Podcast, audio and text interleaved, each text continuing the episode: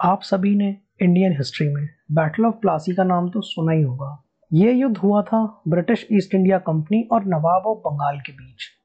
नमस्कार दोस्तों, मैं अंबर, स्वागत करता हूँ आपका इतिहास नोन अननोन में। आज हम बात करेंगे बैटल ऑफ़ प्लासी के बारे में। ये लड़ाई हुई थी मिड एटीन सेंचुरी में। 1756 में बंगाल के नए नवाब सिराजुद्दौला ब्रिटिश के खिलाफ हो गए थे। उन्होंने कैलकटा में ब्रिटिश ट्रेडिंग पोस्ट को हासिल कर लिया था। कई सारे ब्रिटिश पर्सनल्स को भी आधी रात को फोर्ट विलियम्स के तहखाने में बंद कर दिया गया था।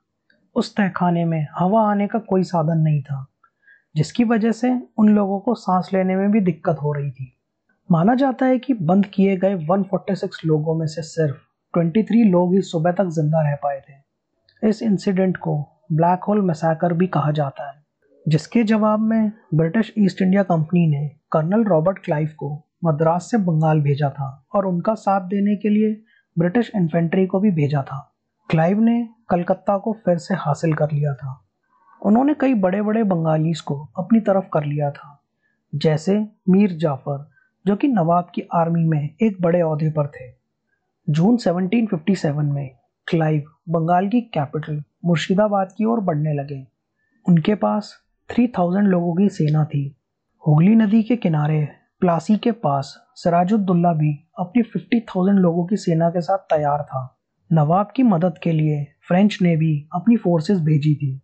इनके सामने ब्रिटिश की सेना बहुत छोटी थी। कुछ समय बाद दोनों सेनाओं में युद्ध शुरू हो गया था। बाद में तेज बारिश शुरू हो गई थी, जिसकी वजह से काफ़ी नुकसान हो रहा था। ब्रिटिश ने अपना गोला बारूद कवर कर लिया था, ताकि वो बारिश से बच सके। लेकिन बंगालीज ने ये नहीं किया, जिसकी वजह से उनका सभी गन पाउडर भीग गया था।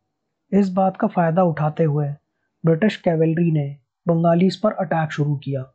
गन पाउडर की कमी की वजह से बंगालीज ये वॉर हारने लगे थे।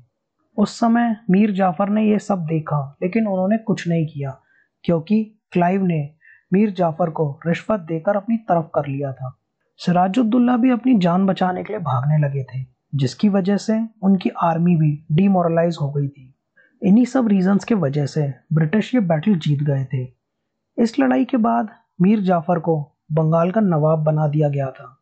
लड़ाई हारने के दस दिन बाद मीर मिरान के ऑर्डर्स पर सिराजुद्दौला को मार दिया गया था। मीर मिरान, मीर जाफ़र का बेटा था। कहते हैं कि इसी जीत के बाद से ब्रिटिश के भारत पर राज करने के रास्ते खुले थे। तो ये थी कहानी बैटल ऑफ़ प्लासी की। जानिए और भी कई बैटल्स के बारे में आने वाले एपिसोड्स में।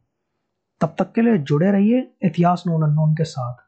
ये पॉडकास्ट आप मराठी में भी सुन सकते हैं। इतिहास नून अननोन मराठी।